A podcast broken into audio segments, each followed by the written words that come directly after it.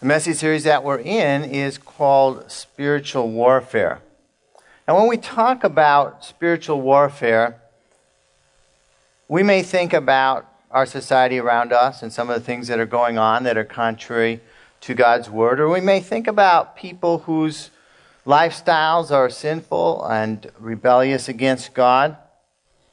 But we learned that, last Sunday, we learned that our struggle in spiritual warfare is not against people, but against evil spiritual forces. Ephesians 6:12 says for our struggle is not against flesh and blood, but against the rulers, against the authorities, against the powers of this dark world, against the spiritual forces of evil in the heavenly realms. And so behind the things that we see in our nation, behind the things that we see in individual people's lives, or evil spiritual forces that we are warring against. And we battle those forces with not guns or swords or anything. We battle those with prayer and the truth of God's Word. And yet, sometimes we, we see spiritual warfare as being exclusively external to ourselves. It's something outside of us, when in reality, each of us fights spiritual battles within ourselves. And that's what we're going to talk about today. My message is entitled The War Within. In the middle of your bulletin, there's a white page. I'd encourage you to pull it out. On the white page is the outline of the message with the scriptures that we're going to be looking at today. Each of us engages in this spiritual warfare inside within our own minds and with our own hearts. James 1:14 put it, puts it this way. But each person is tempted when they're dragged away by their own evil desire and enticed. Then, after desire has conceived, it gives birth to sin, and sin, when it is full grown, gives birth to death. And so, James describes this battle as being tempted by our own evil desires. And when we give into that desire, we sin. And if a person doesn't repent, if they keep on sinning, the ultimate result is eternal death. Now, of course, the devil has a hand in temptation. He entices us, he plays upon our own sinful nature, on these desires that we have within us. And yet we need to learn to win this war within. Whether we win or lose the war within impacts, first of all, our own lives. It also impacts the lives of those around us. It impacts our relationships. It impacts our families. It impacts our church. It impacts our city. And how do we win the war within? We win the war within by aligning our choices with God's will. We lose the battle by aligning our choices with what the devil wants us to do, with the devil's will. And those two are always diametrically opposed. And so, as we repeatedly win the war within, then we position ourselves to win the battle without to have a positive influence on our society, to have a positive influence on our families, on the people that we know, the people that we have influence over. And if we repeatedly lose the war within, then we lose God's blessing on our own lives, and we actually are leading others away from God that are around us. And so those who are winning the war within are not going to blend in with the world, they're going to stand out as a light shines in the darkness. And those who lose the war within are going to blend in with the world. You're not going to be able to tell any difference, and they're going to have no impact for God in our society. So if you're winning the war within, everybody you know is going to realize that you are very different, that you are a follower of Jesus Christ. And so today we want to learn more about winning the war within. We're going to be looking at James chapter 4. And James starts off with talking about arguments and what leads to arguments. He tells us that selfish desires lead to arguments. Verse 1 What causes fights and quarrels among you? Don't they come from your desires that battle within you? And so James begins by telling us that what happens inside of us has an influence, has an effect on our relationships. Here, God's word is telling us that an internal battle, this war within, causes external arguments, causes external quarrels. Now, the words in the Greek here that are, that are used for fights and quarrels and for battle refer to armed conflicts with weapons. And so we're seeing that these internal desires, this internal battle, leads to external conflict with the people that we know, perhaps the people that we even love. And these internal desires mentioned here are evil, selfish desires. And when you get two people together with self centered, selfish desires, what is the result going to be? Two heads butting, it's going to result is going to be arguments and quarrels and fights. So let's dig a little deeper to better understand where these desires come from. James is going to tell us that prayerlessness actually results in unmet needs that result in these fights and quarrels. Verse 2 You desire and do not have, so you kill. You covet, but you cannot get what you want, so you quarrel and fight. You do not have because you do not ask God. And so, again, James is telling us that these selfish desires inside lead to huge problems in our relationships. Desiring something that somebody else has is a sin of coveting. It's one of the Ten Commandments do not covet. And if you want something badly enough that somebody else has, you're going to fight to get it. You're going to quarrel with them to try to get what you want. You may even kill to get it. Now, most commentaries say, well, James is just exaggerating. He really means you may hate somebody, you know, if you don't agree with them. And that, that's certainly true. But does hatred ever lead to murder? Yeah, you get mad enough at somebody, it happens sometimes. Jesus said that you have, if you have hatred in your heart to somebody else, God considers that murder the sin of murder in your heart by hating somebody else. And so rather than fighting other people to get what we need, James says we should ask God to meet our needs. And yet many people do not even ask God. They'd rather fight, they'd rather quarrel to get try to get what they want rather than asking God. And if you don't ask God, you're not going to receive any answers from God either. And so when we have a problem, we need to pray. But sometimes people pray and their prayers aren't answered. James tells us why. Selfish prayers don't get answered. Verse 3 When you ask, you do not receive because you ask with wrong motives, that you may spend it on your pleasures. may spend what you get on your pleasures. And so the Greek word for pleasures in this verse and the Greek word for desires in verse 1 is the same word.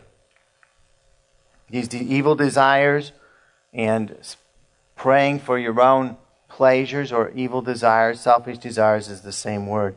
Some people pray for the things they want, but the prayers don't get answered.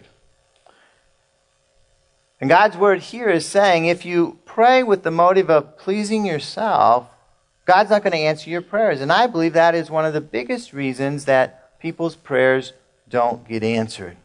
You know, for a lot of people, that's what prayer is all about, isn't it? Praying for what I want. Praying to, some people consider the big Santa Claus in the sky and asking him for a gift. You know, I'd like this. Today, will you please give it to me?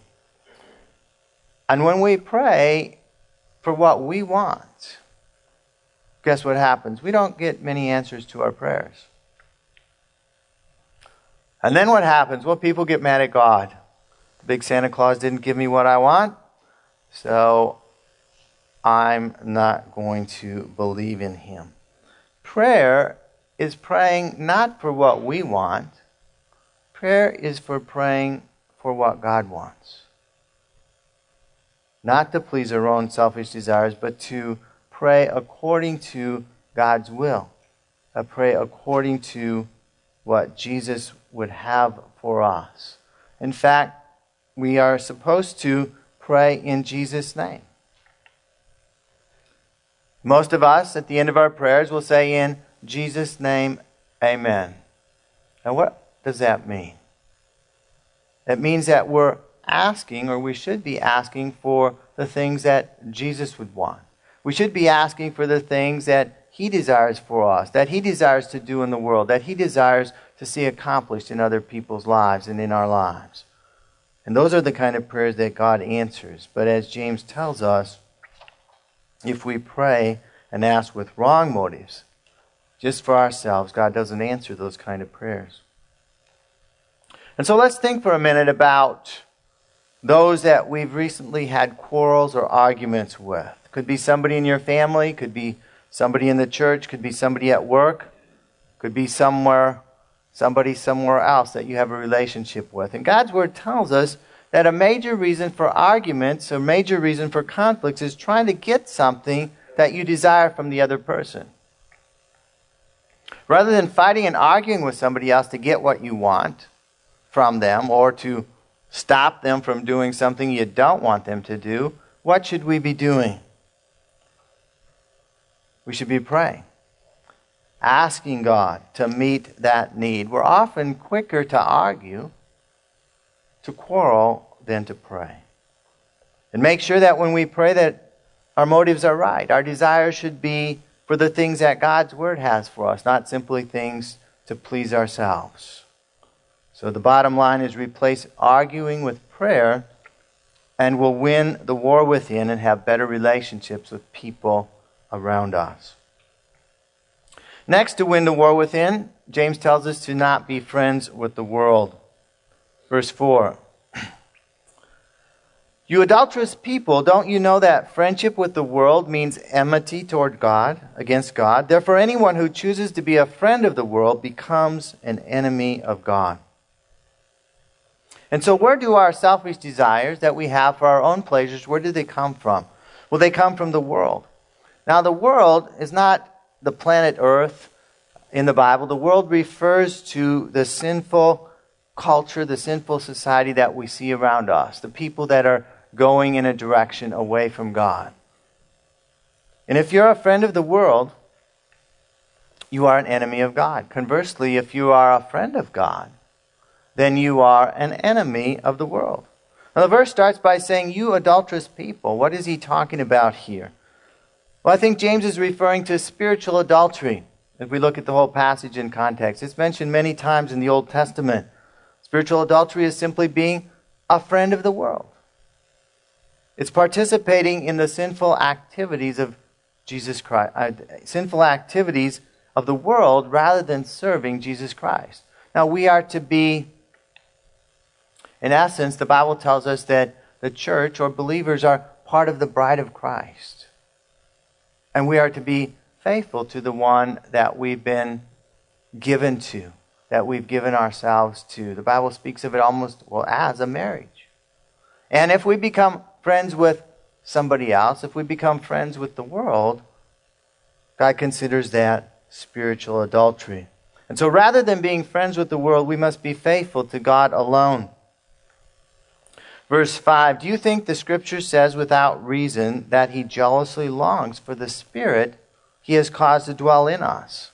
You see, each person has a spirit that God has placed within them. And God created human beings to have fellowship with, to have a relationship with. And God desires you to have a relationship with, with Him alone. The Bible teaches that God is a jealous God. He desires and longs for each person to be faithful to Him. And when we give in to sin, the sin of the world, we become unfaithful to God. And so God desires purity in our relationship with Him. Faithfulness begins with being humble and receiving the grace of God. Verse 6 But He, speaking of God, gives more grace. That is why the scripture says God opposes the proud, but gives favor to the humble. What is pride like? Well, pride is headstrong. Pride is rebellious. Pride says I can do whatever I want. Pride says I'm free to choose.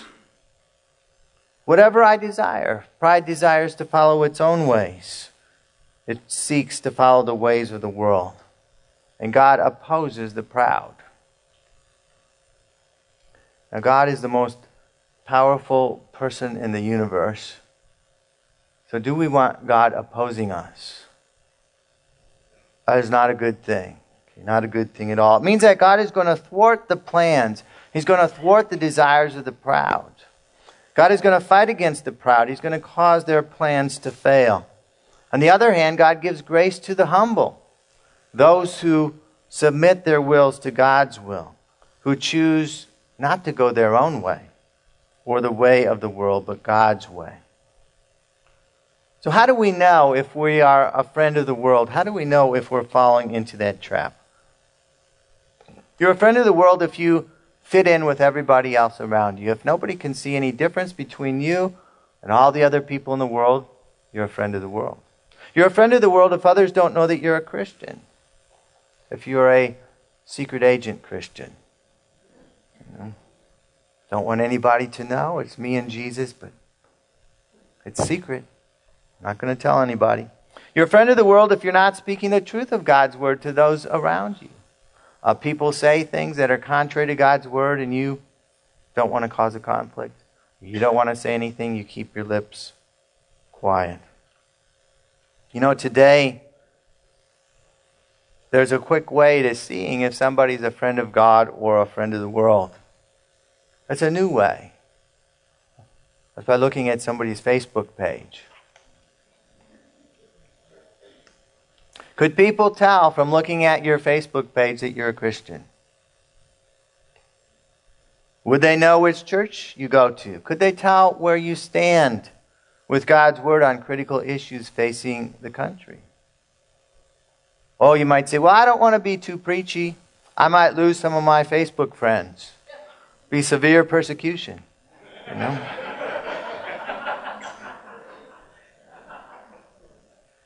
God's word calls us to be a witness. And if you're a witness for Jesus, guess what? You are going to lose some worldly friends. Some people aren't going to like it. And so we have some of the greatest opportunities in history to be a witness for Jesus. I mean, the easiest, most non confrontational ways that have ever existed. You don't have to go knock on doors and tell people about Jesus. I mean, nothing wrong with that.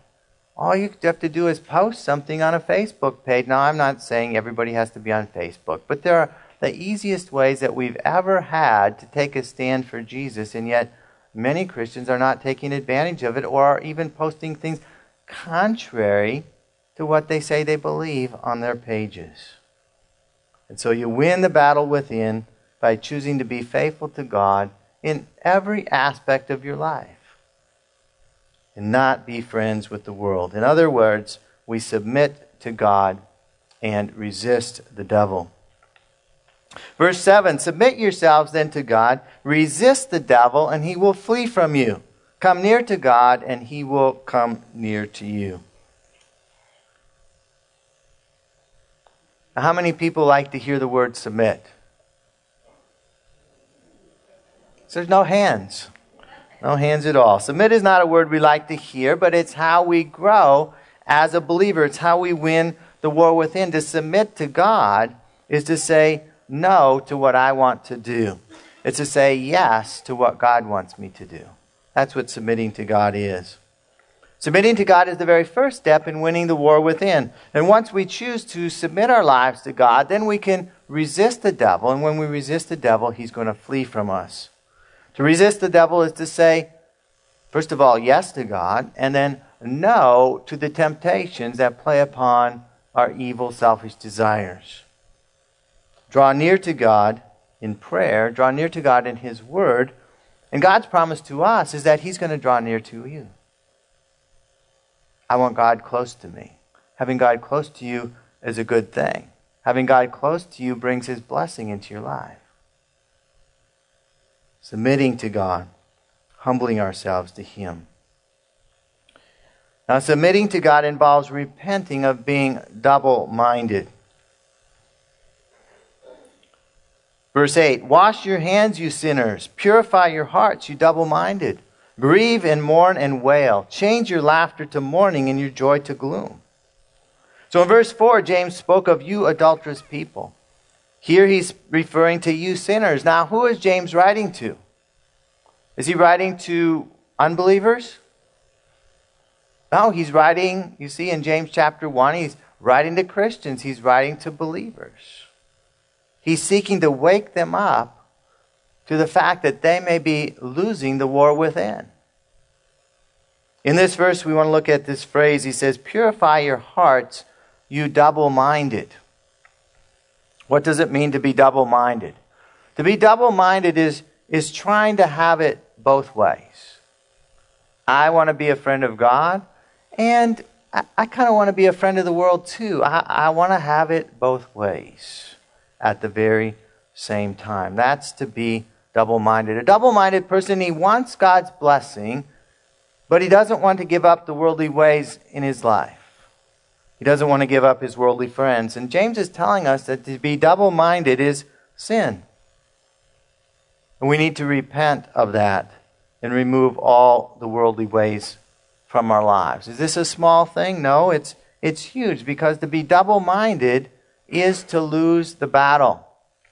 And We see this illustrated throughout Israel's history in the Old Testament. They worshiped the Lord God of Israel, but they also wanted to worship their idols on the side because all the other nations were doing it and maybe it would bring the right rain and their harvest would be better. And so they rarely stopped worshiping God, they added to it. They were double minded. Did God like that? No. He brought judgment. God is a jealous God. We are to worship Him alone. Now, James doesn't mince words, does he? Grieve, mourn, and wail over the sin of being double minded and asked for God's forgiveness.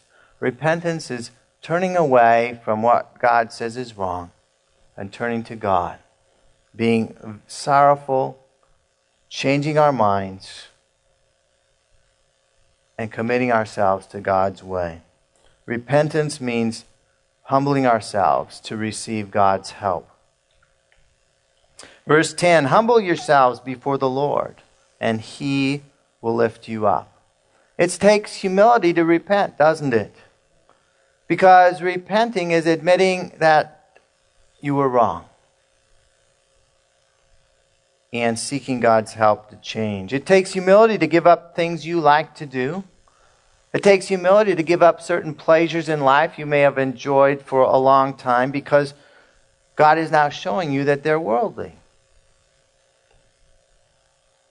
But when we humble ourselves before the Lord. When we submit to His Word, this verse has a promise. The promise is that God will lift you up.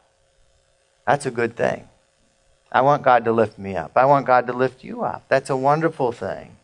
He's going to bless your life. He's going to use you in a great way to influence a dark society as His witness. We submit to God, we resist the devil to win the war within.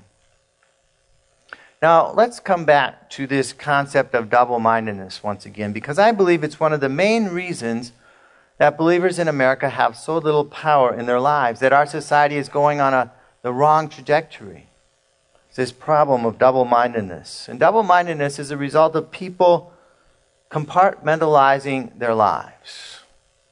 And what that means is I say, I'm going to give this part to God, and I'm going to keep this part for myself. The part I have for myself, I'm going to do as I please, and I'm going to give one part to God, but the rest is mine. And that's being double minded. God wants his children to be single minded. To be single minded for God is to only say and do things that advance the kingdom of God. And so every decision, every action, every hour that you spend in life, you should ask yourself the question is this going to advance the kingdom of God? the answer is no, you don't do it. If the answer is yes, then you do it. You say, well, aren't there a lot of things that. No, there are no neutral activities in life. If something is not advancing God's kingdom, it's advancing the devil's schemes. God says in His Word, Seek first the kingdom of God. In everything we do, do all to the glory of the Lord Jesus Christ. And so there are things that we all do, ways that we spend life's precious time on that are not advancing the kingdom of God. And so to win the war within, we must eliminate them and spend our time, uh, spend our resources, spend our words, spend our actions on things that advance the kingdom of God. And we're talking about advancing the kingdom of God in our families. We're talking about advancing the kingdom of God at work, advancing the kingdom of God in our neighborhood, advancing the kingdom of God in every aspect of our lives. God wants to use you as a witness every day, every hour that you are alive and breathing. And so, to win the war within, we must erase from our lives the thought, I want to do this, and so I'm going to do it. We must replace that thought with the words of Jesus as he faced the cross. He prayed and he said to God, Not my will, but yours be done. And that should be our heart's cry. To win the war within, we say, Not my will, not my desires, not what I want to do, but God, what you want me to do. That's what I desire to do in my life. And as we submit to God's will, we win the war within. And as we win the war within, we become more powerful in the war without. We can't win the war without, outside of us, until we win repeatedly the war within. And so this morning, if you're not sure that you're a believer, here's how to become a follower of Jesus Christ. Here's the first step to winning the battle within. It's admitting that you've sinned. That's humbling yourself. That's repenting, saying, I've sinned. I've done wrong things. Secondly, believing in Jesus Christ, that He died on the cross, that your sins might be forgiven. And then committing yourself to following Him and seeking His kingdom first in your life. So I'd like to ask you to bow your head right now. We're going to pray a simple prayer. If you've never prayed a prayer like this before, I'd encourage you to pray along with me, or you may want to recommit your life to Jesus Christ this morning. Say something like this Today, Father, I admit that I've sinned. I've been just going along with the ways of the world, doing the things that everybody else does contrary to what your word says. Please forgive me. I turn away from that. I believe that Jesus Christ died on the cross that my sins might be forgiven. Forgive me. Come into my life. I commit myself to following you and your ways, seeking first your kingdom each and every day of my life. In Jesus' name I pray. Amen.